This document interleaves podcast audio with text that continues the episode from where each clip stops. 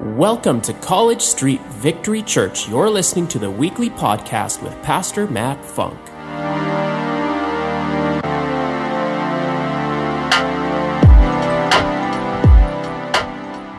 Good morning. I'm just going to start by reading a quote this morning, so just take a listen. But God travels wonderful ways with human beings, but he does not comply with the views and opinions of people. God does not go the way that people want to prescribe for him. Rather, his ways beyond all comprehension, free and self determined beyond all proof. When reason is indignant, where nature rebels, where piety anxiously keeps us away, that is precisely where God loves to be. There he confounds the reason of the reasonable. There he aggravates our nature, our piety. That is where he wants to be, and no one can keep him from it. Only the humble believe him and rejoice that God is so free and so marvelous that he does wonders where people despair, that he takes what is little and lowly and makes it marvelous. And that is the wonder of all wonders, that God loves the lowly that God is not ashamed of the lowliness of human beings. God marches right in. He chooses people as his instruments and he performs his wonders where no one would least expect them. That's right. God is near to lowliness. He loves the lost, the neglected, the unseemly, the excluded, the weak, and the broken we could stop right there. Let's just give a hand for God and his awesomeness. Galatians 3:28 says, "There is neither Jew nor Gentile, slave nor free, neither male or female, for you are all one in Christ Jesus." You know, in our society today, today, categorizing others is something we've grown accustomed to doing, isn't it? We've learned this way of thinking from an early age. On a school playground, many of us were taught to choose the stronger, faster, the more athletic kids to be on our team. In the school band, the more accomplished musicians would quickly show themselves from the average players. In academics, it's the best and brightest that go to the prestigious schools, right? As we enter the workforce, is more the same.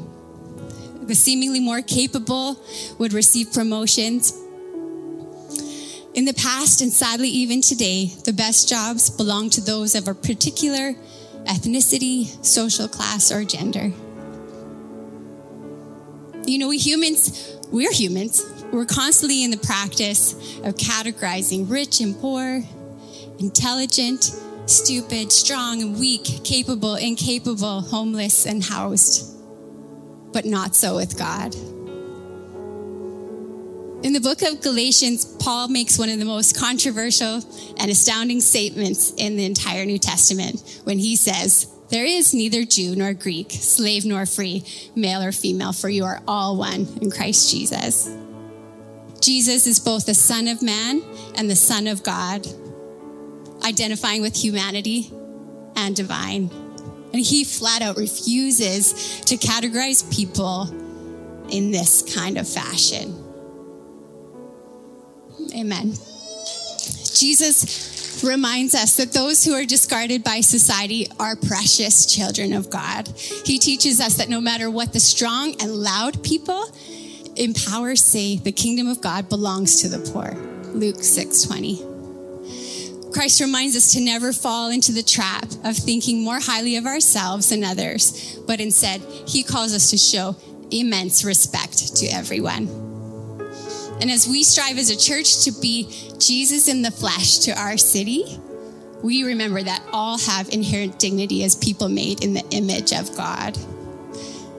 So I bring all of that up today for a couple of reasons, but one of them is I want to point out whom God chose to announce the arrival of Jesus first.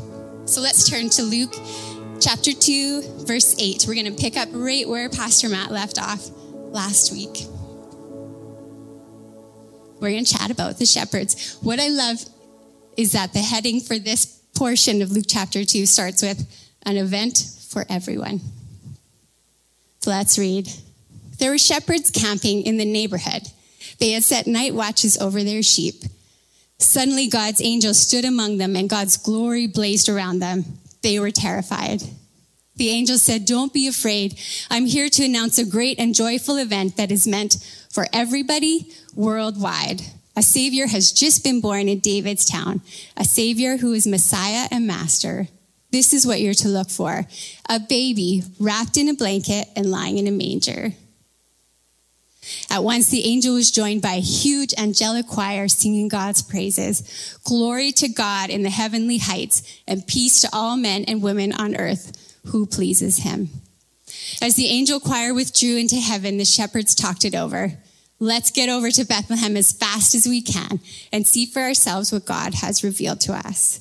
They left running and found Mary and Joseph and the baby lying in the manger. Seeing was believing. They told everyone they met what the angels had said about this child, and all who heard the shepherds were impressed. Mary kept all these things to herself, holding them dear deep within herself. The shepherds returned and let loose, glorifying and praising God for everything they had heard and seen, and it turned out exactly the way that they'd been told. Let's give it up for the word of God. I have some water.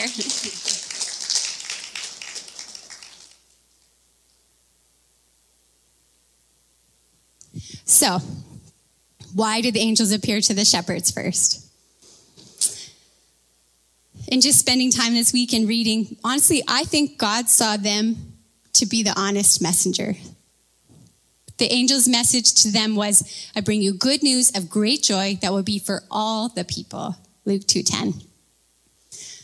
I listened to a podcast this week just on this passage specifically, and it pulled out a few things that I want us all to think about. Number one, God got their attention. I mean, you think about it, angels and a great light appearing in a, you know, a dark night in, out of the middle of nowhere would probably do that. But I also got to wonder for myself, and maybe you could relate today, but I have to wonder how many messages I have missed because I was distracted. Some reflection. But number two, they hurried towards Jesus with joy and with hope. For myself, I'm challenged to hurry towards the Savior in this season, the season of Christmas and all that, to lay my own pride and independence down because I know I need Jesus. I was reminded this week about the fact that I know that it's not because of my goodness that I stand here. And it's the very reason that I can be confident regardless of others' opinions of me, and also the reason I can show grace. If I thought it was because of my goodness, yeah, no.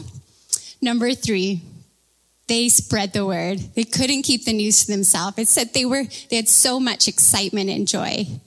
What would that look like for us today? To be full of joy and excitement this season, to expect that goodness. Goodness has arrived to our home and to our reality. Number four, they glorified and praised God joy and celebration and gratitude for the good news. The light of the world and the hope of the nations is among us. No amount of praise and worship will ever be enough, but we can choose to do it now and we can choose to do it in this life and in the next. You know, sometimes it can feel as though joy and excitement were meant for a different time, especially if we feel like we're in a darker season, experiencing hardships or feeling a great loss. But I hope the shepherd's story will serve to remind us that alongside the full spectrum of our human experience, that joy belongs in every season. I don't know about you, but I've noticed that the days of December seem to be packed with all the emotions, like every single emotion in the same day. Is it just me? No. and on an intense level, like just deep. And, and I'm sure there are many reasons for this, and I don't think we need to overanalyze it this morning. But I think it's wise for us to remember that in an intense season, it can also be deeply reflective and beautiful if we let it. As I was preparing this week, I just I felt really sensitive to the fact that one here might be having the best day and one might be feeling deep grief or maybe heaviness of some sort. A friend recently posted just a lyric from a Christmas carol, and it was, A thrill of hope, the weary world rejoices. And weary might be one of the words to describe how you or I might feel as we approach Christmas and also wrap up the end of this year. I know that each of us can relate in our own way. Maybe you're experiencing grief this season, maybe loneliness, maybe funds are tighter and you're embarrassed to admit you might need some help. Or maybe you're running in a thousand directions so that you don't have time to feel that flood of feelings that come when you slow down. I know it's helpful for me personally to pause and reflect on that first Christmas and to recognize that Jesus was also born into a weary world with circumstances that were less than ideal. The simple and yet profound truth that I'm holding on to this season is that there's always hope despite our present suffering. And I pray that we will all experience the thrill of hope and are able to find rest and peace this Christmas and into a fresh new year. Psalm 34, verse 18 says, Is anyone crying for help? God is listening. He's ready to rescue you. If your heart is broken, you'll find God right there. If you're kicked in the gut, he'll help you catch your breath. Disciples so often get into trouble. Still, God is there every time. He's your bodyguard, shielding every bone. Not even a finger gets broken. the wicked commit slow suicide. They waste their lives hating the good. God pays for each slave's freedom, and no one who runs to him loses out. I read something really interesting recently that really resonated with me, and I felt to share it today. But there's a man who had experienced a fall, and resulted in him having a broken pelvis. And no, he wasn't 80 or 90. He was older than me, but, but you know, anyways, this happened. But the story goes that the man got into a pattern of moving and walking to avoid the pain. This became such a habit that even after he was healed and well physically, the pattern lingered. He went to his doctor for a follow up, and the doctor flat out told him, Physically, you are well, but you are moving like you are not. Basically, he said, you need to start walking like you're healed. What I've noticed about all of us is that we can have emotional pain or we can have internal pain, and then it becomes a lifestyle if we let it.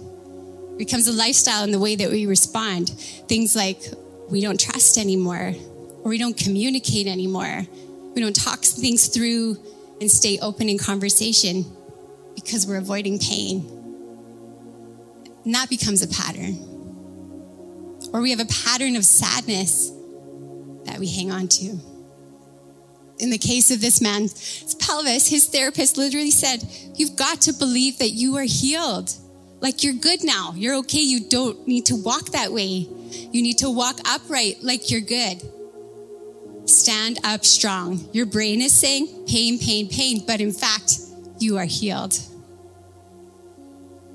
And I just wonder if maybe there's someone in the room that you've, you know, you've had long enough to heal, and maybe you just don't realize how good you're really doing. And if that hit you today, I just want to encourage you to stand up straight, to walk upright. Maybe it's starting by saying to yourself, I'm going to learn how to trust again. I'm going to make trusting a habit. Or maybe it's saying, I'm going to be intentional about having joy instead of sadness. Or maybe it is physical and it's time to start treating your body as though it's healed.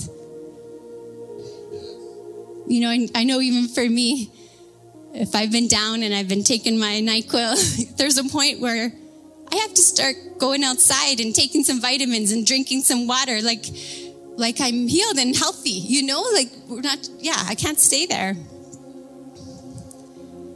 One more story I want to share, if you don't mind, stories today, um, is that in 1991 there was a study, and actually Coach Darcy shared this with us the other day, and it was just great.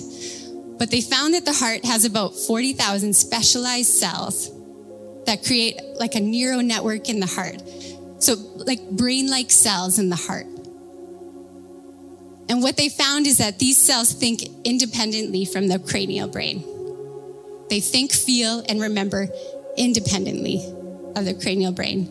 So when we experience something, we experience it in two places in your mind and in your heart. In the same way, if we experience a trauma, we would register that in two places.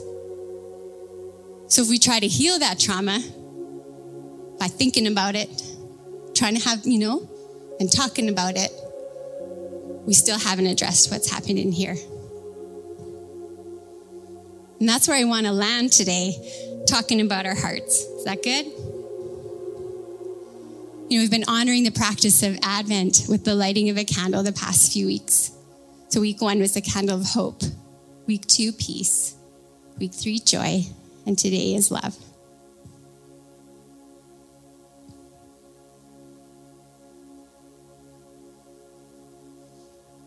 And as I reflected on love, I thought about the fact that we will easily admit that we could use some more peace or some more joy or some more hope.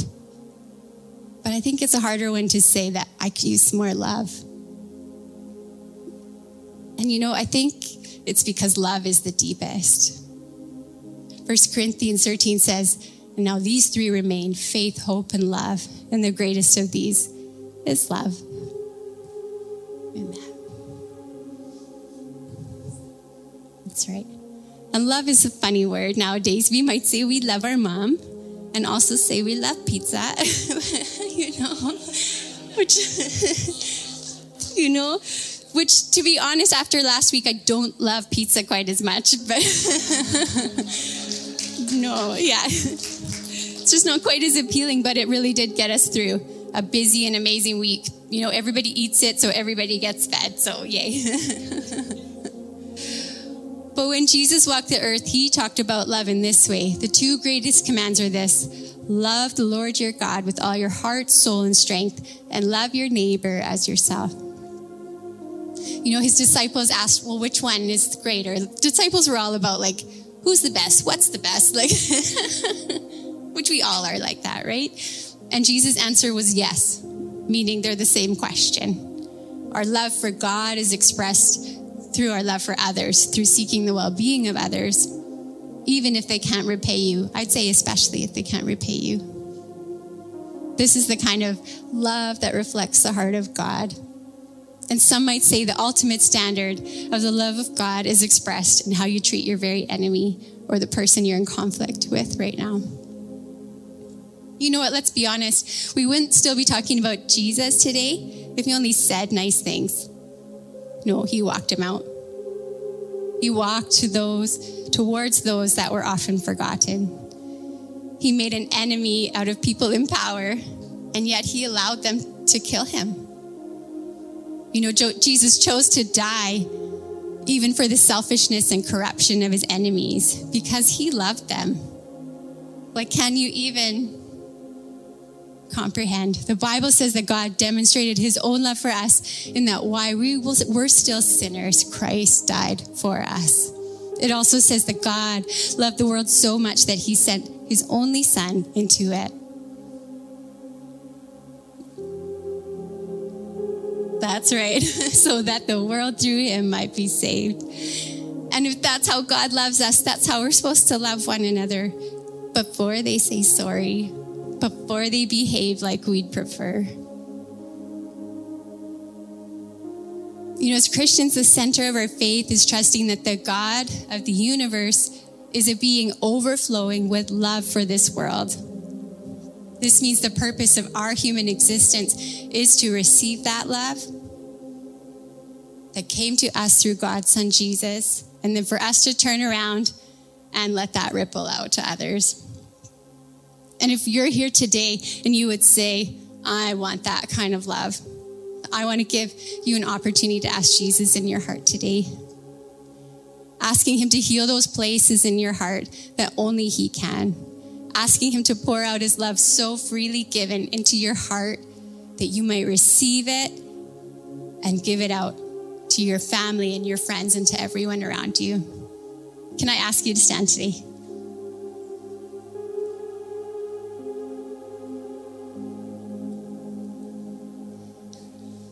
But if you're here today and you would say, Yes, I have felt a little weary in this season, or I think I should feel happier, but something's weighing on me. Or maybe you're saying, I want to live healed and I want my joy back. Would you raise your hand this morning, even with people's eyes open? Yeah, I'll take it too. And if you're here today and you would say, I don't know Jesus, but I want to, I want to tell you that He is God's one and only Son, sent to earth as a baby. He lived a sinless life, died a horrible, painful death on a cross, rose again three days later and he did that for all of us, everyone, every person in this room, so that we could be healed, soul and body, mind and heart, that we might be saved, that we might experience his love, his healing, hope for this life and in the next. And he did that while we were still sinners. If you're ready this morning, let's just close our eyes to let go of shame and step into a new life with Jesus, I'd like to lead us in a prayer. Simply saying, I trust you, God, that you are who you say you are. And I want to know you, your love, your forgiveness, and your purpose for my life. So we're going to pray that as a church all together, just repeating after me. And if that's you taking that step and asking Jesus into your heart today, I just pray that you pray this prayer with me with your whole heart. Dear Jesus, I thank you for the message of Christmas. I thank you for your love that you so freely poured out for us. I want to receive that. I want to know you. Please come into my heart today. Please be Lord over my life. Please forgive me of my sin. I thank you that right now am forgiven, that my past is past, and I'm beginning a new life with you right here and right now. In Jesus' name, amen. And just keeping your eyes closed, I just want to just pray a prayer, prayer of blessing over you. And Father, I just thank you so much for the beautiful atmosphere of peace and love that is in this place. And I pray for every single human person in this room, God, that you would just bless them, Lord God, with a tangible feeling of your love. Lord God, just pour it over them from the top of their head to the tip of their toe that they might just know you in a greater way and just feel that love that you have for them which is beyond anything else we could imagine. I pray, Lord Jesus, as we walk forward into Christmas, God, that we will be able to just show that love to everyone we meet, God. That it would be like a protection and also like a gift. Thank you, Jesus, for today. Thank you for healing our hearts and our bodies so that we can live in wholeness walk out our purpose. In Jesus' name. And again, just keeping our eyes closed and respecting each other. If you're here today and you just you felt the love of God in a fresh way, could you put your hand up this morning? Thank you, Jesus. And if you're here in the room today and you chose today to start a journey with getting to know Jesus and accepting his love and forgiveness, would you put your hand up this morning? Thank you. All right. Well, you, I will allow you to open your eyes. no, but we're going to finish up pretty soon here this morning. But we want to just go back into a time of worship. You know, we talked about there not being enough time to say thank you to a God who gave his best in advance of us choosing Him. So we're going to lift up his name above every other name, above everything, Jesus. And if you've been around here for a while, you know that we also give an opportunity every week for baptism. We're going to lift the lid here this morning. We have a baptism tank in here. And baptism really, it means to be fully immersed in water. So in the natural, it means, you know, being fully immersed in water. You go down for a couple seconds, seconds and come right up. But in the supernatural, it means that we're saying goodbye to that old person. It's representing when Jesus went to the cross, when he was buried and yet rose again. So it's saying goodbye to sin and being resurrected to new life in Christ. Yeah, and it's one of the first steps in discipleship. So if that's you today and you're like, I'd like to know more, I'd like to do that. If your heart's beating fast, you can come down. You can come down this second um, Pastor Matt and I are going to be here. You can come on down. We'll, we can baptize you. That'd be amazing. And, uh, but yeah, let's worship. Sound good? Okay. Thank you for tuning in today, and thank you for continuing to partner with us and for giving so generously to this ministry. If you would like to find out more about how you can partner with us, visit our website at www.wherepeoplematter.church and click the giving link. And don't forget to subscribe and share this with your friends. See you next time.